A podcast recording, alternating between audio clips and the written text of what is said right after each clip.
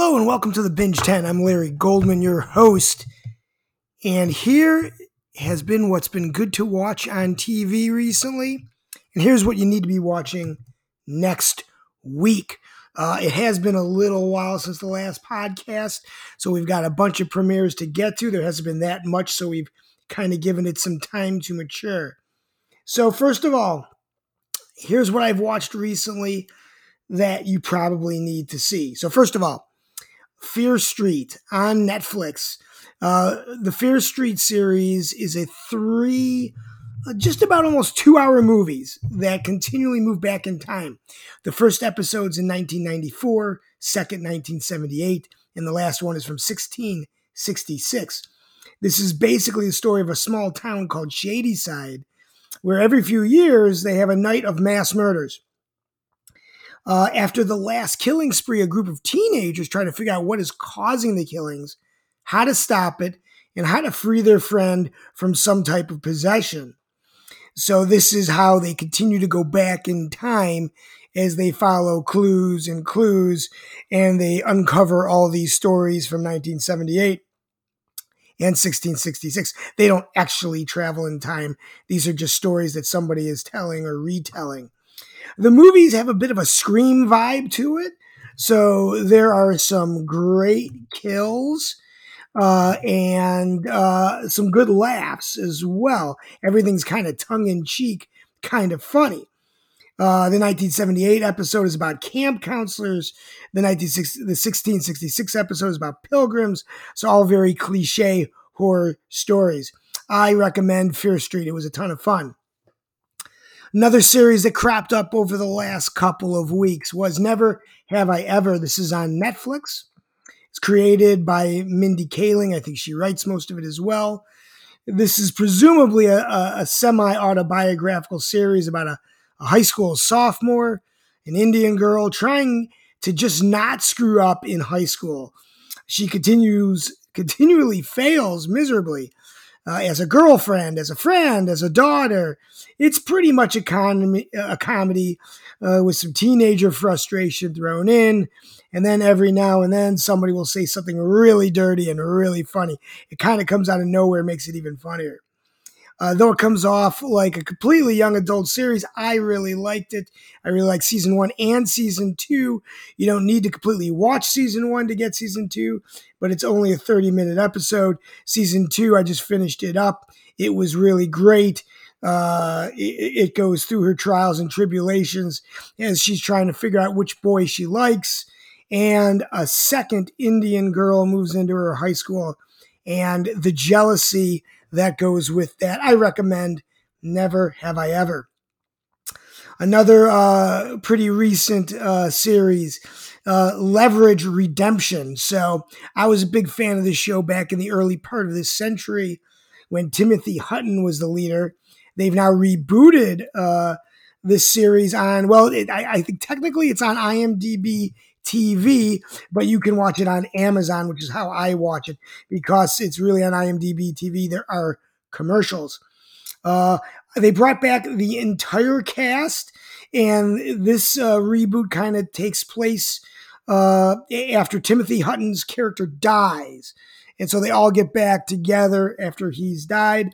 Leverage has been presumably carrying on, stealing from the rich, giving to the robbed, and um, uh, uh, people that are suffering. They've they did they, they brought back the original hacker for like the first two episodes, and they replaced that character with the hacker's sister. It's too bad because he was one of my favorite characters. He was really really funny. Not sure what else he had going on. Uh, Noah Wyle, you know, from ER and Dark Skies, he replaces Timothy Hutton, and he has some decent lines, cracks a few jokes, and plays a decent bad lawyer turned Robin Hood. Uh, the series is just a bunch of independent shows. It's not really any underlying story, so it's pretty light, pretty funny, good kind of con man, theft kind of crimes things. Uh, I recommend Leverage. Um, Katla. Uh, on Netflix, Katla comes from Iceland and is a story about strange, strange things happening after the volcano, Katla, erupts. People seem to be coming out of the glacier. Some of these people have been dead for years. Some of these people are alive, and these are younger versions of themselves. The series focuses on the story of about four or five people trying to deal with these things that have come back, trying to figure out if they're real, what is their purpose, and how they should respond to these uh, humans or creatures they just don't know. Story's pretty good, moves a little slow. I didn't dig the ending that much. I'd say Katla is just okay. Um, Sky Rojo on Netflix, season two of Sky Rojo from Spain is out. It picks up exactly where the first season left off, with the three prostitutes on the run from their pimps. The girls try to help out their friends at the club, try to feel, uh, try to free them, try to steal money, try to get them their passports back, uh, and in general, trying to get free of their pimps. This season is a little more action packed than season one, but it also isn't nearly as funny as season one. Uh, they they continue to dive into topics uh, like human trafficking, uh, abuse of sex workers, drug addiction, uh, but it's just not as funny as season one, which they really did pull off, even talking about all these topics. However, I still like season two a lot, and I would recommend it. They're clearly teeing up a season three. Um, How to Sell Drugs Online. So on Netflix, season three of How to Sell Drugs Online comes out of Germany. The tale of how Morris can run an online drugstore, avoid being killed by drug dealers and suppliers, continue high school, and get his friends and girlfriends back. Uh, this show remains pretty much a comedy with all these moving parts of the first two seasons, but a little more tension as the cops are starting to close the gauntlet a little bit. The lead character is painfully shy, painfully awkward, but it continues to work. And the scenarios they put him and his friends in are really funny. I recommend How to Sell Drugs. Uh, Dr. Death uh, on Peacock. This has a great cast. We're talking about Alec Baldwin, Christian Slater, and Joshua Jackson, with a spattering of other interesting cameos and co-stars. So this is kind of a big budget thing out of Peacock. Uh, this comes from the same showrunners that do Dirty John, uh, and this show is also uh, based on a podcast. Uh, this series about the real life story of Dr. Munch, uh, played by Jackson. Uh, this guy was a spinal surgeon who was basically butchering and, in some cases, killing his patients. Simple surgeries are turned into paralysis and sometimes death. Slater and Baldwin, they play surgeons who team up with the district attorney in Dallas to try to put this guy out of business. The show is definitely very scary if you've been to the doctor lately or you plan to go to a doctor in the near future. I recommend Dr. Death. Um, Miracle Worker just started a week or two ago. This is on TBS. The series stars Steve Buscemi, Daniel Radcliffe, along with the rest of the cast from the previous two seasons. Uh, this season is called The Oregon Trail and follows a weird cast of characters making their way west, of course, on the Oregon Trail. Buscemi stars as kind of a bandit. Radcliffe is a preacher and is just more of the sarcastic, dry sense of humor. Radcliffe, Radcliffe plays the doofus again. I just think that the show is great. I highly recommend it. I recommend all three seasons. Uh, they're independent, so you don't need to see uh, season one or two to watch season three. Uh, both season one and season two are both great. Um, finally, Ted Lasso premiered last week uh, on Apple TV. Jason Sudeikis is back with all of his coaches and all of his players, and the hilarity continues. Episode one starts off on the new season. The team has so far tied all seven games in a row, a ridiculous accomplishment. Coach Lasso continues to motivate his players, his coaches, and upper management. We're still waiting for him to hook up with his boss, the owner of the team, but they're just trying to get out of this tie funk. Uh, Ted Lasso won a bunch of awards last year, deservedly, and this season is off to a great start. I highly recommend Ted Lasso. So lots and lots of good new shows that came out. Um, a lot of series tapered off in the last couple weeks as well. A Lisey's story finished up on Apple TV. I like that series a lot. in typical Stephen King fashion, he doesn't necessarily explain everything to you, but we get enough out of it. Uh, Mr. Inbetween finished up with him killing a bunch of guys he doesn't really like. He actually moves away from his family. He tries to quit the life. The show just gets better and better all of the time. Uh, the second season, season of Why Women Kill finished up. Not as quite as interesting as the first season. Second season just focused on one single story, albeit a good one, uh, where the lead character just goes completely off the deep end, killing people at random, uh, planned, uh, spur of the moment. It, it just all goes to hell. Uh, a lot of actors that you'll recognize, like Nick Frost, who is the fat English guy in almost every single story that has a fat English guy. Um, I still recommend Why Women Kill.